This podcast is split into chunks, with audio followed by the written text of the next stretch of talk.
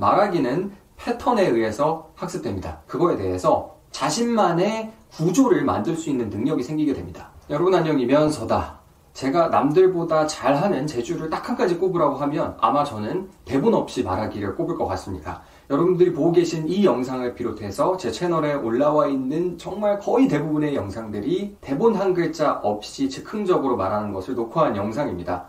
제가 많게는 이런 똑같은 세팅에 하루에 뭐 8개, 10개씩 영상을 주르르르 찍는데 대본 없이도 스무스하게 영상을 소화해낼 수 있는 비법을 여러분과 공유드리려고 합니다. 이렇게 카메라를 보고서 대본 없이 줄줄줄줄 자기 생각나는 걸 이야기하는 게 뭐 보기에는 쉬워 보일 수 있지만 아마도 지금이라도 핸드폰을 꺼내서 거치해 놓고서 한 5분, 10분 혼자서 쭉 이야기를 하라고 하면은 많은 분들이 매우 큰 곤란함을 느끼실 겁니다. 아마도 말하는 게 직업인 강사라든지 아나운서 등등 직업을 가지신 분들은 조금 더 나을 수는 있겠지만 대부분의 경우에는 한 10분씩 혼자서 떠들라고 하면은 카메라 보고서 혼자서 줄줄줄줄 대본 없이 부드럽게 떠들 수 있는 분들이 많지는 않을 거라고 확신합니다. 자, 그러면 어떻게 이렇게 대본도 없이 말을 쭉 오랜 시간 풀어낼 수 있느냐? 결론부터 이야기를 하자면 말하기는 패턴에 의해서 학습됩니다. 대본 없이, 준비 없이 말을 잘 하기 위해서는 내가 말하고자 하는 내용을 비슷한 환경에서 비슷한 패턴으로 여러 가지 말하기의 패턴을 충분히 몸에 있게 연습을 해보시는 게 무엇보다도 중요합니다. 일단은 이 패턴에 익숙해져야 돼요. 제가 대본을 적어가지고 했던 영상들이 정말 몇 가지 안 되는데 바로 초기에 제가 이 영상을 어떻게 찍을지 몰랐을 때는 대본을 조금 조금씩 적어가지고 보고서 하고는 했습니다. 근데 그런 동일한 환경에서 동일한 세팅에서 카메라를 보고서 이야기하는 게 계속되다 보니까 이제는 대본이 필요 없이 저 혼자 소화를 할 수 있게 된 거죠. 이런 뭐 카메라를 보고서 녹화를 하는 세팅 혹은 밖으로 나가가지고 발표를 하는 세팅 아니면은 내가 사회를 보는 세팅 각각의 세팅에 맞게 필요한 말하기의 방향이 조금씩 다를 수 있는데 그런 것들은 막무가내로 그냥 그 상황에 놓여졌을 때 바로바로 소화해내는 게 현실적으로 말을 잘하는 사람이라도 굉장히 힘듭니다. 따라서 기본적으로 말하기가 그냥 아무런 연습 없이 그냥 원래 말을 잘하니까 갑자기 될 거라는 생각은 하지 않는 게 좋습니다. 가장 중요한 거는 이 비슷한 환경에 비슷한 패턴에 나를 많이 노출을 시키는 게 가장 중요하고 이거는 어떻게 보면 한국말도 그렇고 외국어를 할 때도 마찬가지인 것 같아요. 내가 일상적인 대화를 나누는 경험이 많이 있다고 하면 외국어를 구사할 때도 그 상황에 맞춰서 더 능숙하게 할 수 있는 것처럼 한국말도 마찬가지입니다.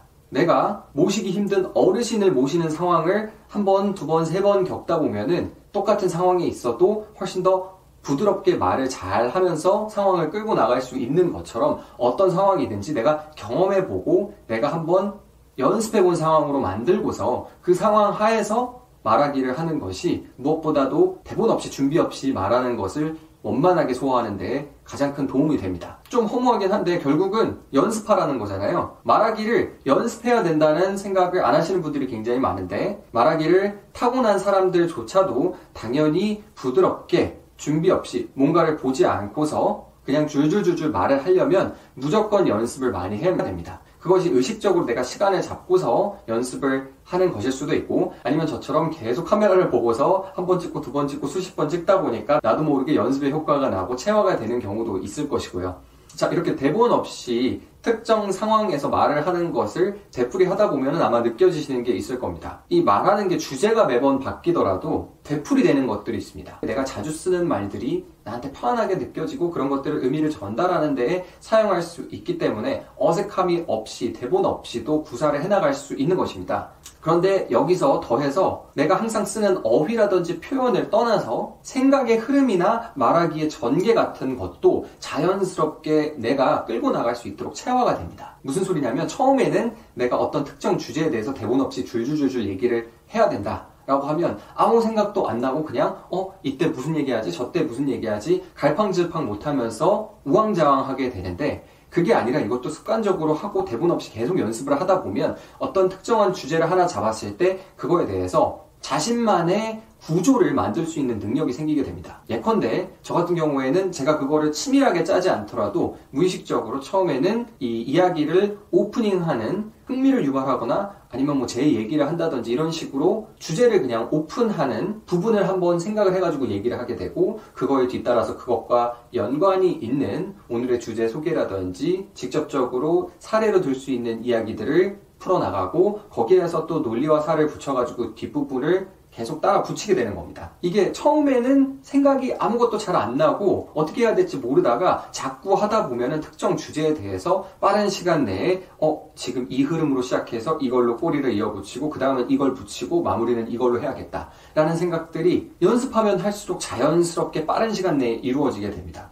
그렇기 때문에 한 가지 주제에 대해서 완결적으로 처음부터 끝까지 계속 이야기를 해보는 연습을 하시는 게 대본 없이도 5분, 10분 자연스럽게 말을 할 수 있는데 도움을 준다는 것입니다. 내가 그냥 표현하고 내뱉는 말뿐만 아니라 그것이 어떻게 구성이 돼서 전달이 되는지까지도 내가 계속해서 거듭해서 연습을 하다 보면 어느 정도 나만의 틀이 생기기 때문에 거기에서 주제를 갈아 끼기만 하면은 5분, 10분짜리 부드러운 대화들을 계속 할 수 있다는 거죠. 대부분의 경우에는 아마 이런 연습들을 많이 해보신 적도 없고, 그리고 실제로 뭐 이 5분, 10분씩 이렇게 혼자서 떠들 만한 기회들이 많지 않기 때문에 말하기를 연습한다는 것이 낯설게 느껴지실 겁니다. 그럼에도 불구하고 대본 없이 내가 그냥 어디 나가서든지 갑자기 마이크를 넘겨주고 어, 뭐에 대해서 한번 이야기해보세요 했을 때 5분, 10분 긴장하지 않고서 줄줄줄줄 떠들 수 있으려면 항상 그렇게 완결적인 말하기를 내가 연습하고 체험해보는 의식적인 시간이 반드시 있어야 된다는 점. 그것이 제가 공유 드릴 수 있는 비법입니다. 물론 모든 거를 제가 말하면서 즉석에서 생각해가지고 이야기를 할 수는 없기 때문에 저도 영상을 촬영하기 전에 머릿속으로 고민을 합니다. 한 가지 한 가지 한 가지 부분 부분마다 키워드를 생각하기는 합니다. 예를 들어서 오늘은 대본 없이 말하기에 대해서 이야기를 해야지. 그러면 대본 없이 말하기에 대해서 어떻게 이야기를 시작할까? 그러면 어 그것이 내 특기다라는 것을 소개를 하고 그 다음에는 아마도 이거를 바로 따라하려고 해도 할 수 있는 사람은 많지 않을 것인데 내가 생각하기에 내가 생각하는 비법은 어느 정도 말하기라는 건 패턴을 통해서 학습될 수밖에 없기 때문에 예를 들어서 10분을 말한다고 하면 이 대본 없이 10분 동안 말하는 것에 전체적인 흐름이나 패턴 같은 것들을 직접 여러 번 해보면서 체험할 수 있는 기회를 만드는 게 왕도인 것 같다라는 이야기를 해야지 이렇게 생각을 하고서 지금까지 쭉 끌고 온 겁니다. 자, 당연히 이건 대본 없이 말하기이기 때문에 5분, 10분, 15분 이렇게 카메라를 보거나 아니면 사람을 하나 앉혀두고 이야기하는 것에는 이런 방법이 연습이 아주 잘 먹히겠죠. 그런데 그것이 면접 상황이 돼서 내가 질문에 대해서 받아쳐야 된다든지 아니면 어떤 행사를 진행하면서 내가 사회를 봐야 된다든지 이런 때에 쓰이는 그 말하기의 패턴 전형적인 구성이라든지 흐름은 당연히 혼자서 카메라를 보고 이야기하는 것과는 확연하게 차이가 날 수밖에 없습니다. 그러면 당연히 그 패턴, 그 상황에 맞춰가지고 연습을 해놓은 사람이 잘할 수밖에 없게 되는 거죠. 이해하기 쉬운 예를 들어드리면 어, 예전에 제가 TV에서 본 것 같은데 예, 개그맨 김국진 씨가 최고의 인기를 구가했을 때 뭐 5분 10분짜리 코미디로 세상을 많이 웃겨가지고 너무 인기가 많으셨죠. 근데 그때 1시간짜리 진행을 맡는 프로그램을 했을 때 1시간 동안 무슨 얘기를 해야 될지 뭘 해야 될지 몰라가지고 너무 당황스러웠고 좌절스러웠다라는 이야기를 하신 적이 있어요. 프로페셔널한 사람들도 이게 5분 10분 짧게 짧게 쳐주는 거 하다가 갑자기 한 시간 내내 말을 하고 진행을 하라고 하면은 당황스러워 하는 것처럼 우리가 단지 그냥 나는 말하기를 잘해. 나는 말하기를 못해. 이런 식으로 단일한 말하기라는 재주를 가지고서 모든 것이 다 커버되거나 모든 것이 다 불가능한 것은 절대 없습니다.